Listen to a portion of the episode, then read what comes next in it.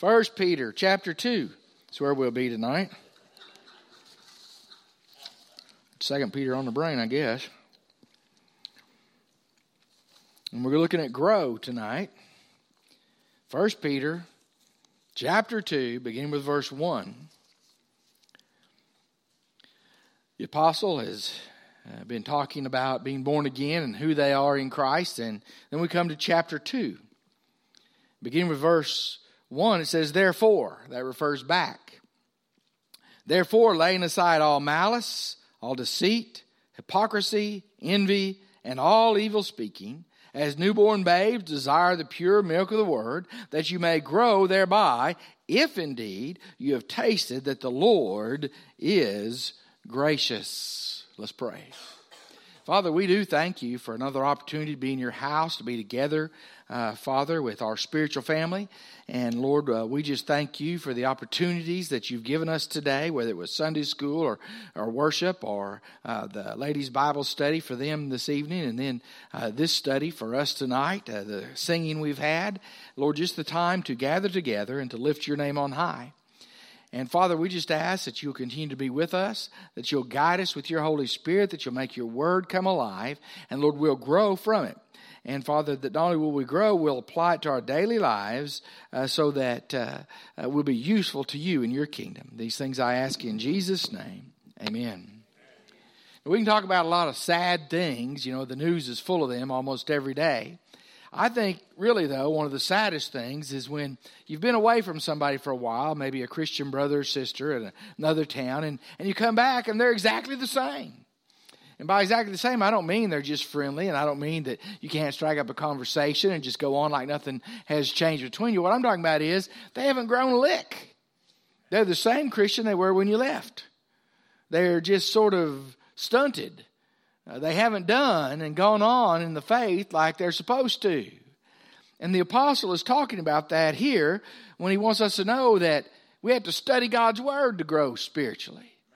And he wants us to know that that study needs to be consistent and persistent, and that we're like newborn babes to desire it, but you have to study God's word if you're going to grow spiritually. I believe it needs to be daily. You need to add some depth to it.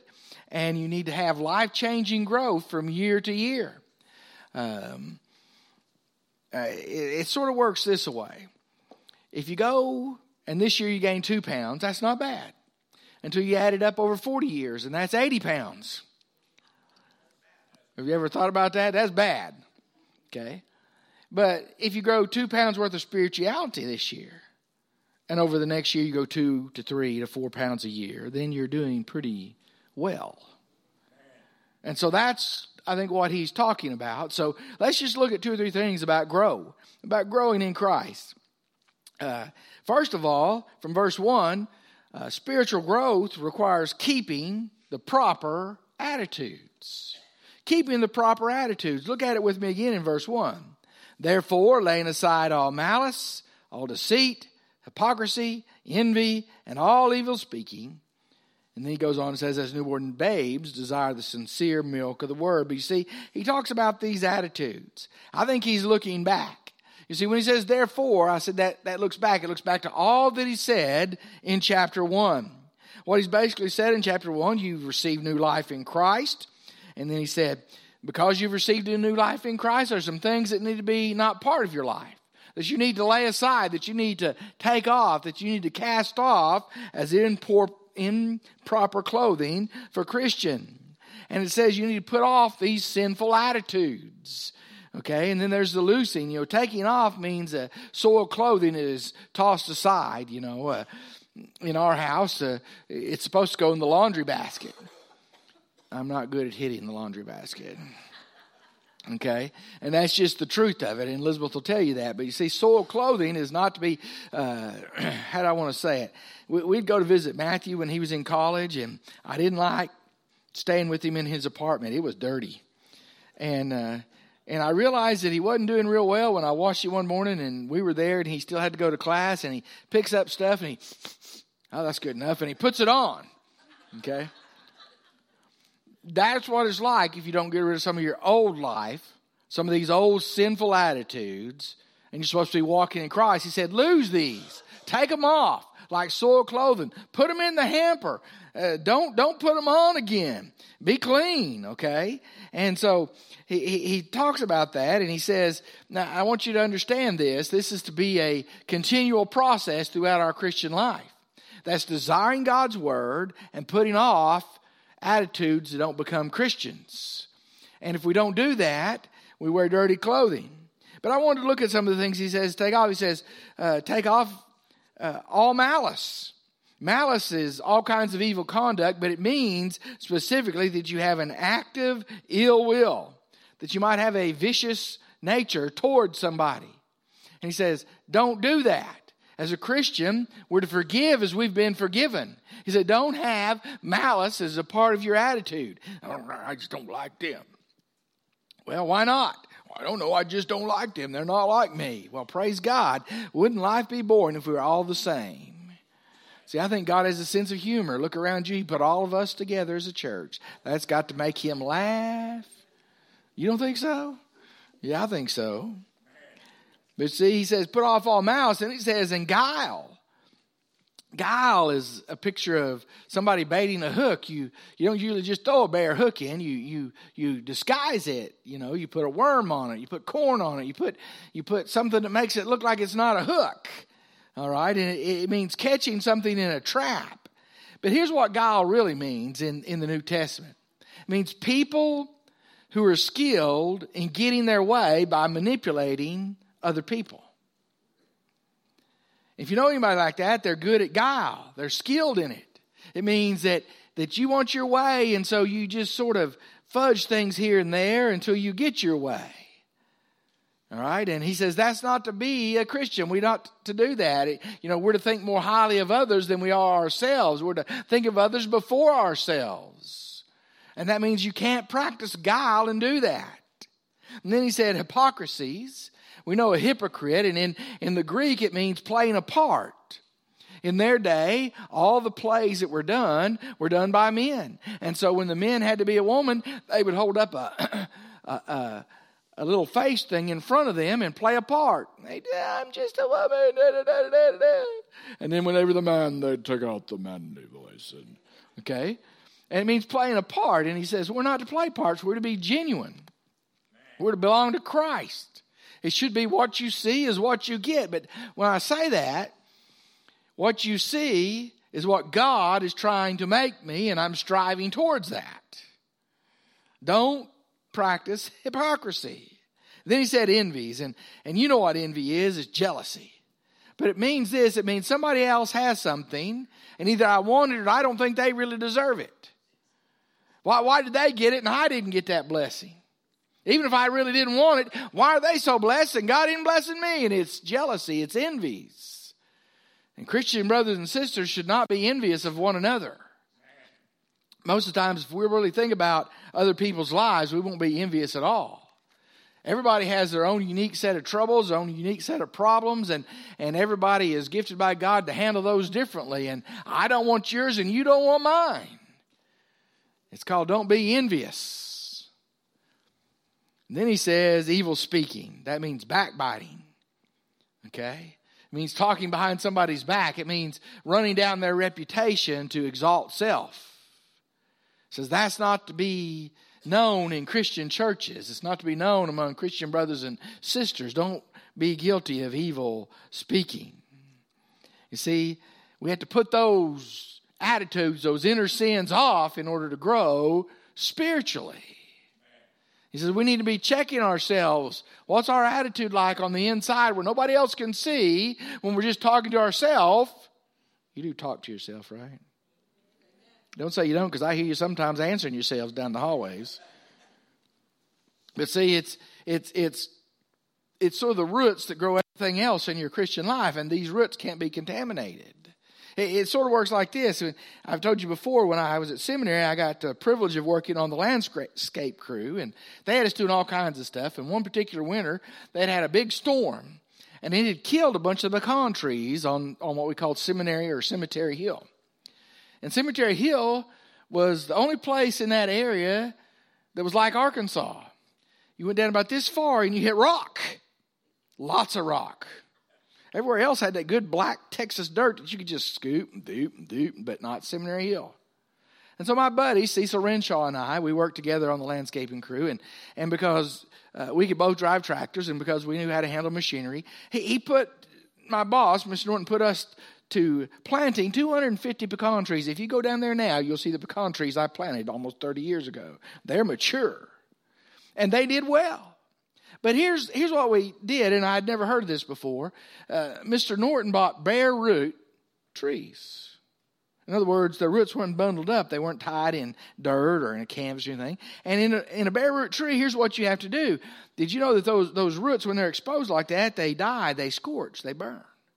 And so he would have us look at that, and we would trim back to where we knew it was still nice and moist on the root. And then we'd look at that, and whatever that shape was a shape we had to trim the top of the tree before we planted it, because the roots had to support the top. It's the same way in your Christian life. Our roots as we grow have to support what God's growing us into. And it's up to us to trim back those attitudes that hinder our Christian growth. And when we trim those roots right, God will prune the top so that we produce fruit. And believe me, I was down there when Matthew graduated looking at those pecan trees and amazed that they still had pecans on them, because I just was sure when we was trimming those roots, they were all going to die. It was something else. But you see, you give up the things of your former life. You put them off. You cast them away. They're soiled clothing. They're not proper for a Christian. And these are mental attitudes that are sinful. And he says, take all these malice, guile, hypocrisies, envies, and evil speaking, and put them off. Don't have anything to do with them. Treat them as anathema, death, because they are death to our spiritual growth. Because if one of these sets in, bitterness sets in, and you have a root of bitterness that exposes itself in malice, guile, hypocrisies, envies, or evil speaking. And he says, don't have anything to do with them, Christian. You feel yourself get a little bit jealous, nip it in the bud. Count your blessings.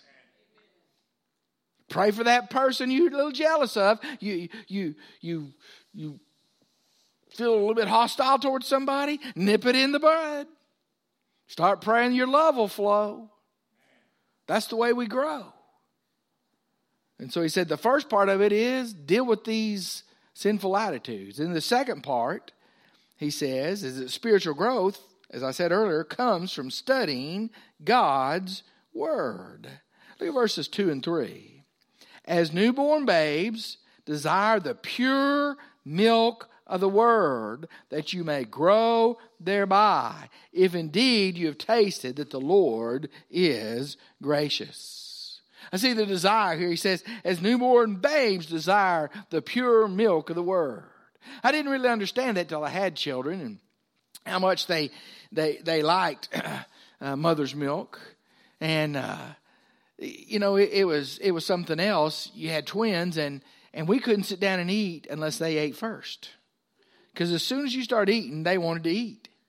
Okay, you could have them in the back room asleep, and the first little clink they heard from a fork, they were awake.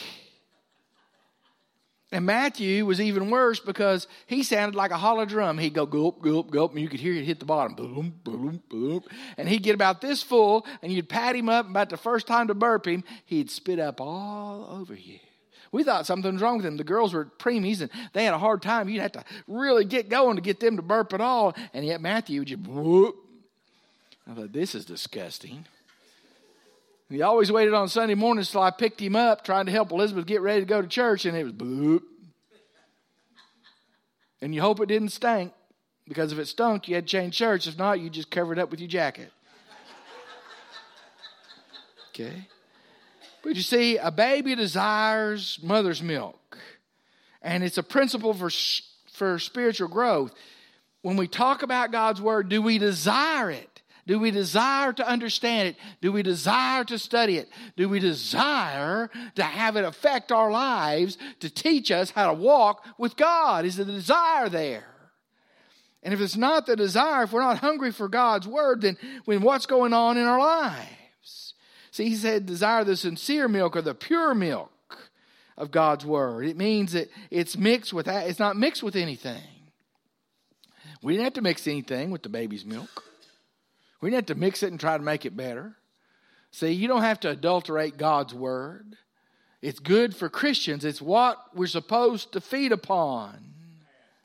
See, and the destination is this. He says, you desire it that you may grow by it. You see, that's a henna clause. It means it's a purpose clause. It says, in order that you may grow thereby. The purpose, the reason you desire it is because of the effects it has on your life. You need to know, and I need to know, that when we study God's word consistently and persistently, there's spiritual growth. And God didn't save us to sit. Let me say it another way. He didn't save us to stagnate and mold. Too many churches have stagnated, moldy Christians. They're not growing. And if you haven't noticed it, when something ceases growing, it begins dying. That's the truth. You reach a point in your age where you get up to a certain height, and then over the years, some other things sort of make you shorter. Things start drying up. Okay? If we were trees, we would shed every fall. Okay? And he goes on and he says, look, you're to desire that word. And if we don't have the desire for God's word, we need to do some things. And I'm being serious here. You need, first of all, make sure you were saved. I didn't say you came and got baptized. I didn't say you came and joined the church. I said you have a relationship with Jesus Christ whereby you confessed your sins and placed your faith in him. He saved you, because if he saved you, he gave you his spirit. And his spirit will guide you into the truth of his word and cause you to desire things of God. His spirit will not leave you alone. And if you're doing wrong things, his spirit will convict you. And so if you just feel sort of towards God's word, I could take it and leave it, then I want you to ask you, are you really saved? Genuinely saved. The second thing is there some unconfessed sin or something that God has told you to do in his word and you didn't do it, and so now he's just sitting there waiting, and he's not going to give you more instructions till you obey the first ones. People say, well, I don't agree with that. Well, that's the truth. Why would God share with us and share with us and share with us, and we go home and we forget all about it? I mean, have you ever had to share something with somebody and share something with somebody until you were tired of sharing something with them and you're just not going to tell them again? You know, usually when we do that in the work area, we get fired, right? God doesn't fire people. He takes them home. That's the truth. We need to ask, if you're not hearing from God, if you don't have that desire for God's word, God's people, God's singing, God's spirit in your life, and I'm going to assume that you are because you're the Sunday night crowd and you're here, say amen. You just pat yourself on the back. You're where you're supposed to be. How do I know that? Because Hebrews says, don't forsake the assembling of yourselves together, as is the habit of some. And it goes on and says, even more so as you see the day approaching. If you don't know it, the day's approaching. Amen. Encourage one another. Meet together. Well, go to church doesn't save you, Brother Gaddy. No, it doesn't, but it makes you a better saved person. Hello. Why? Because he said, where two or three are gathered in his name, there he'd be. And I'm not saying he's not with you privately in your private Bible study, but there's something special about being with God's people where God moves and we get to feel him move. Amen. They're about to start chasing beagles up there because I'm running rabbits. And then he goes on and he says, you study God's word. And then he says, if you have tasted that the Lord is good or gracious. If, did you lose your salvation? No, if. If is that little Greek preposition, DEI. And it can really be translated since. If you've tasted the Lord Jesus, you know he's good. Okay? And what he's saying is, look, if you've really tasted Jesus, if you've really got Jesus in your heart and in your life, if Jesus is really speaking to you, it's never enough just to have a little bit. Goes like this. I like steak. I'm a beef person. Of course, I'll eat deer, pork, turkey, fish, chicken, lots of fried chicken, okay? But let's just say that I have me a great bean T-bone steak. Now, I don't know how you like them. I like them to be about 1.5 pounds. And I want them about that thick, because anybody that eats good steak knows medium rare is the way to eat it. Some of you say, no, yes, it's tender and tasty. And let's say, now I've got it on the charcoal. That's Elizabeth's preferred method. She says it adds flavor to it. Okay, so I've got it on the charcoal, and you know what that smells like. Can you smell it? You know, it's just sizzling there, and you're finally ready to flip it over, and you flip it over. I mean, you know, I soak mine overnight, marinate them, you know, and then I put seasoning on it, flip them on there, and then when it's time, I flip them over. And if you're really good at it, which I'm not always good at it, but if you're really good, you only flip them once. Makes them tender. And let's say that I'm getting ready to make sure it's right. So I don't know how you do it, but I take a little fork, and I stab that meat. And you had to do it quick because the coals are hot. And you cut off a piece, just a little piece. You look at it, oh, that's about right. And you taste it. And those juices and that flavor it's just, are you hungry for steak yet? And it just goes everywhere. Now, to say you're a Christian and to say that Jesus is your Lord and Savior, and all you want is that little bitty cut of meat, and then that's enough, I don't need anymore, is ludicrous. Because after I have that little piece, I want the whole thing. Amen. People around me are lucky if I share. The grandkids I'll share with, and Elizabeth, because I have to. Anybody else is out of luck. But do you see what I'm saying? Did it make sense? Because, you see, when you take a little piece of God's Word and the Holy Spirit lets you taste it and you start learning and that's not enough. You want some more. Since you've tasted the Lord's goodness, since the Holy Spirit has led you to understand what He's done for you, how you've been saved, since He's taught you from His heavenly wisdom there in front of you to grow you, a little bit's not enough. You want more. And the other thing about it is, I find out I can eat that big old 1.5 pound steak. I know you don't think I can, but I can. I can eat a bigger one if I have to. The only one I couldn't truly eat, they had that 72-ounce one in Texas, Amarillo. And if you can eat it and the baked potato and the bread, you get a free meal. If you don't, you pay about $60. I didn't try it because I know I can't eat 72 pounds of meat. But anyway, what I find out, I can eat that big old meal, and next morning I still want biscuits and gravy and some eggs and some sausage. And after I eat that, I still want something for lunch. Even if I'm feeling guilty and have a salad, I want some meat on it. Who wants rabbit food? But my point is, most of us, now some of you have told me that 2 meals a day is fine for you. Well, I'm glad for you, but no. I find I have to eat every day. Even though I have that big old steak, the next day I want something else to eat at some point. You eat today off God's Word, and there ought to be that hunger the next day to eat off God's Word, and the next day to eat off God's Word, and the next day, because as surely as all those meals my mother fed me growing up grew me, God, through the power of the Holy Spirit and His Word, grows us day by day. When we cease to grow is when we cease to study. When we think we know it all. I have arrived. I don't need to study that anymore. I had somebody tell me that one time. I said, really? Tell me what such and such means. Well, it means this. Have you ever thought that it could mean this also? Well, where'd you get that? Study. Okay. I don't think we arrive this side of heaven. I think till the day we die, there's more God wants to teach us about Himself. How can you ever learn all of the Almighty, of the Eternal Father? It takes study. It takes walking with Him. And if we want to grow, if we want to be those Christians that are useful to God, if we want to be those Christians that other people can count on, then we'd better be dealing with the mental attitudes and studying God's Word. Would you bow your head and close your eyes? Someone might be here tonight and you have no idea what I'm talking about because the Bible doesn't make sense to you. You've never been saved. You've never accepted Christ as your Lord and Savior. And the Bible doesn't make sense. And it won't make sense until the Holy Spirit teaches you. And you have the Holy Spirit the moment you're saved. You need to come and ask Christ in your heart and life tonight.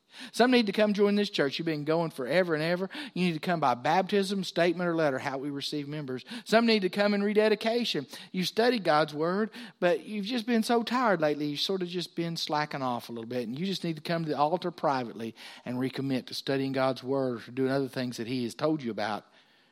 But whatever you have to do, God wants you to do it tonight, and He doesn't want you to do it privately most of the time because He called public disciples. So I'm going to pray, and then we're going to stand. Brother Ronnie's going to lead us to the hymn of invitation. And you come as He wants you to come. Father God, thank You for Your Word. Help us to desire Your Word and to grow from Your Word. Teach us as only You can. Lord, help us to be obedient to what You'd have us to do tonight for the glory of Jesus Christ. For it's in His name I pray. Amen.